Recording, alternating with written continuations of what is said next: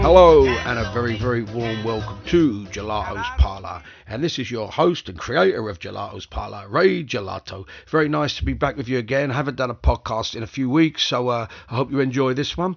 And before I get started, I'd like to thank you very, very, very much for your lovely reviews that you've left on Apple Podcasts. And uh, most of them have been five star. In fact, all of them have, which has been really, really nice of you. Thank you. And if you're enjoying these podcasts, can I ask you, would you mind just subscribing to the Apple Podcast? Because it really helps me out if I get a lot of subscribers on these things and we can reach a wider audience. Um, now, on these podcasts, I, am a, a, live musician, as everybody knows, and a sax player, singer, and a band leader, entertainer.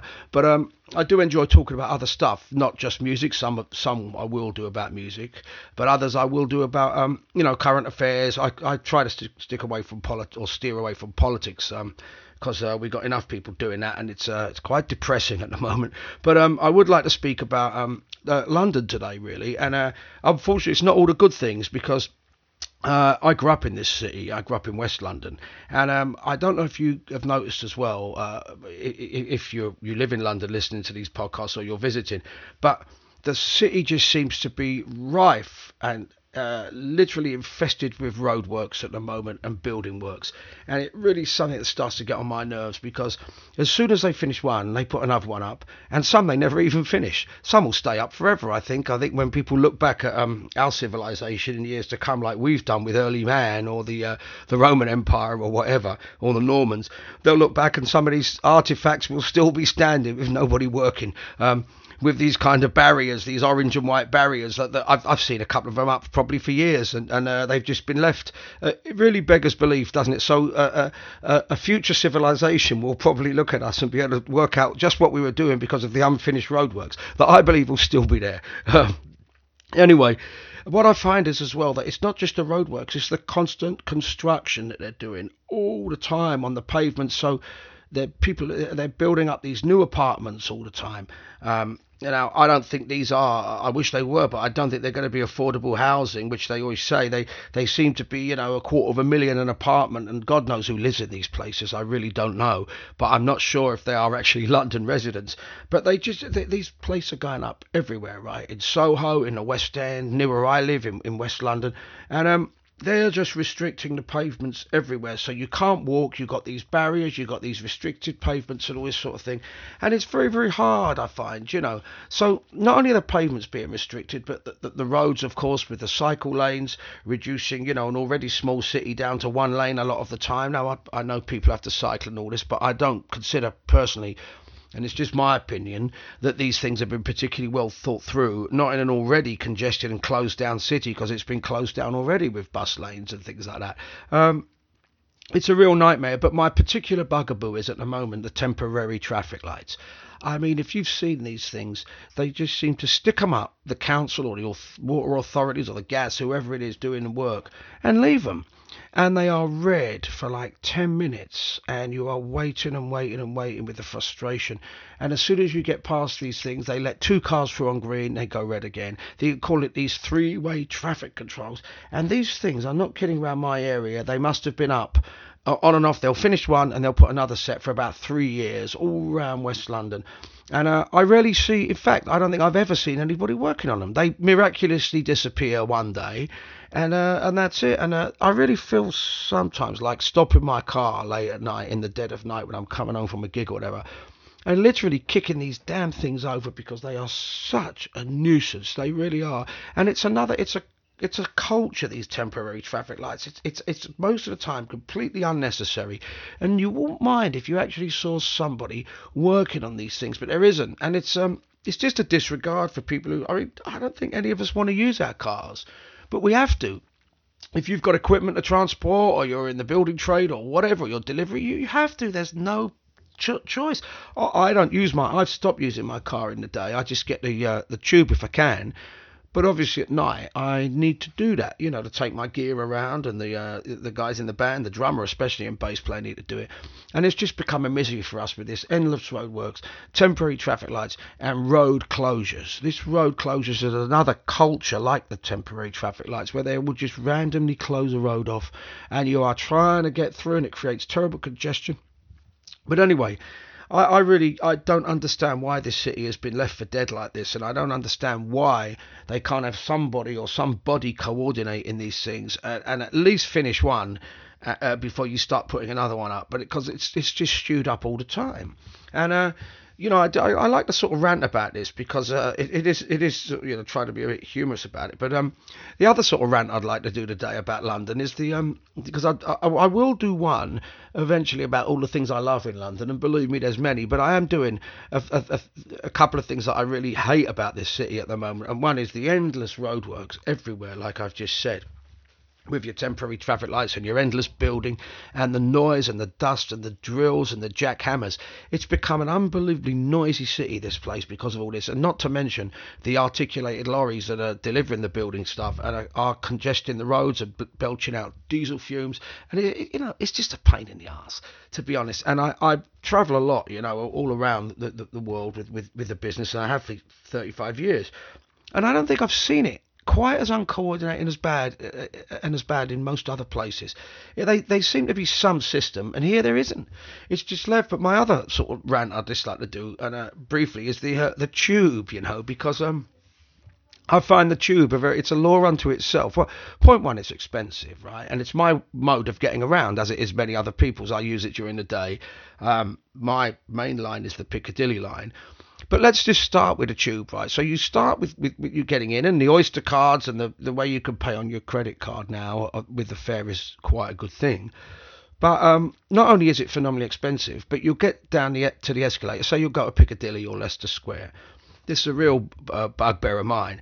And people stand on the uh, the left hand side. So you're trying to go down. Now people should be standing on the right hand side. So you, I'm talking about going down. So you can walk down if you want. I like to walk down. I like to walk up. So people are standing there, and most of the people are standing there are, are, are probably tourists from another country. Now, I'm not blaming them because they don't know, but there should be signs that says, please keep to the right, because you've always got one idiot standing on the bloody left-hand side, and there's a queue of people just trying to walk behind, because I like to walk down the escalator. So that's the first thing. You've got the right, the, the right-hand side people, people standing there, right? Sorry, they're standing on the left-hand side, blocking everyone who wants to walk down. Then you get on these tubes. Now, what I find about them is they seem to be less and less, the Piccadilly line especially, seems to be less and less frequent. So it used to be three, four minutes because it's the major route to the airport, you know. So you sit there and you're waiting, and sometimes now I've noticed the last few months 11 minutes, 12 minutes, 10 minutes. Consequently, because it's so packed, because it is the major line that goes right from the Cockfosters to Heathrow, everybody's using it it is mobbed, and the train gets more and more mobbed the less trains they put on. Now, I don't know why they're not putting on some more trains. I've heard maybe it's lack of drivers or whatever. Now, how can there be lack of drivers? That job pays a pretty decent amount of money. I think I'd do it, you know, if I wasn't doing music, if I could get in. It seems to be a lack of drivers. So there's lack. It, it's as bizarre. Then there's the obligatory signal failure. You'll all hear these sort of gobbledygook things. There's a signal failure at Earl's Court, so the next train will be in another 15 minutes. Every day you hear the other thing: severe delays, severe delays on the Metropolitan, severe delays on this. It ain't good enough for a major city, man. It's not good enough. We're a rich place. There's something gone horribly wrong. I do appreciate the underground's old, but there's something that's gone horribly wrong. So you get on this the Piccadilly line, for example and there are bags everywhere because people are taking luggage to go to the airport, of course, you know. Uh, we've all done it, we all have to do it. The other point is, right, why do people need so much luggage? I'll see families of three people, two adults and a kid, and they will have seven or eight huge bags, and they don't put the bags in the um, by the um, aisles where they're supposed to be. There are sort of little allocated spots. Um, the bags will be piled up. This is one thing really annoys me in the aisles of the train. So you can't sit down. You're tripping over people's bags. People have too much luggage anyway. These massive suitcases that look like uh, tr- the old travellers' trunks, you know. And I kind of find that insane as well, really annoying. Now, again, I don't blame the people so much because the problem is that the TFL should put signs up and says, if you can, if there's room, put your luggage on the side, right where it's supposed to be. No, TFL, the, the typical thing, they don't do that. And the other thing TFL don't do So anyway, just to backtrack, consequently, you've got luggage piled up, and this is another problem that's getting worse and worse and worse on these lines, and it's a real pain. You know, it's a nuisance. That's not to say the backpacks, which I'll leave for another time. A backpack. So you're sitting down and you've got some dude's backpack in your face. You know, I don't know where this backpack's been, man. I mean, it's been all probably dragged all over the floor and germs, and the backpack's in my face. You know, guys, oh, please move, move your backpack. You know.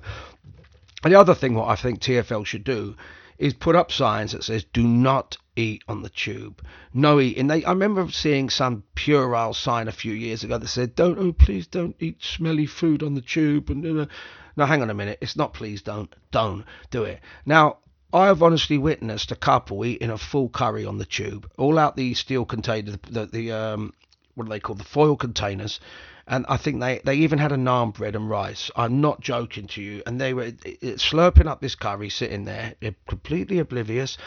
Ridiculous. Now, I've seen people eating sandwiches, of course. I'm not sort of just talking about crisps or popcorn. Okay, that's fair enough. But sandwiches, curry. I've seen somebody eating, many people eating a doner kebab, a pizza, masticating next to me on the tube. Masticating, that is, remember.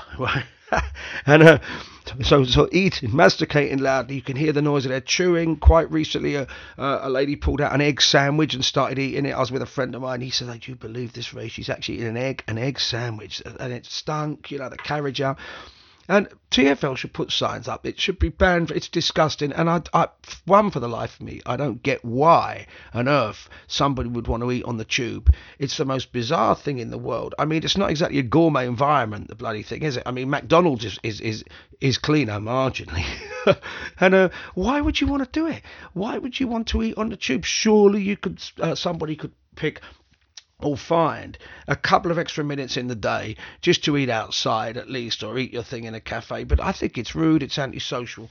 And uh, uh, finally, I think you know, you, we all we all are guilty of these things. You know, everybody acts very strange when you're you're um, cooped up together and you're kind of like you know eating each other. Like they say, if you put a lot of rats in a room, they'll start eating each other. that's how it is on the underground. Nobody seems to care about each other. And like I say, we're all guilty of it. So you'll get the eaters, the selfish people with the luggage. And one of the worst ones, I think, is the um, the, the well, I used to think the headphones were bad, where you could just hear the and you can't make out what tune's playing at all. It's just this sort of tinny uh, sound, folk on their headphones. It's annoying, but uh, even worse than that, and it seems to be a, another sort of uh, recent culture, well, especially since the, everyone's got smartphones and kids and whatever, that people seem to want to play their music and their YouTube clips or whatever without headphones. So you're sitting on a bus or a train or whatever it is, and you could just hear people are just looking and with no headphones at all, and they're inflicting their their music on you. It's absolutely bizarre how there's just no self awareness that you could just put on something um, on your phone without the headphones, and everyone's just just having to listen to it. It's uh, it's highly annoying, but uh, it could be me just being a grumpy old fart these days. anyway, I'm really glad you uh, you're listening to Gelato's Parlour. I'll be coming to I'll coming to a close now, and um, I can't wait to see you, and uh, hope hope you enjoy the next episode. I'll put that out pretty soon. I hope you enjoy this one as well. My little rant about the roadworks and the transport system. Anyway, this is Ray saying to you goodbye, and I'll see you all on the other side. This is Gelato's Parlour. Well, don't you want a little pizza?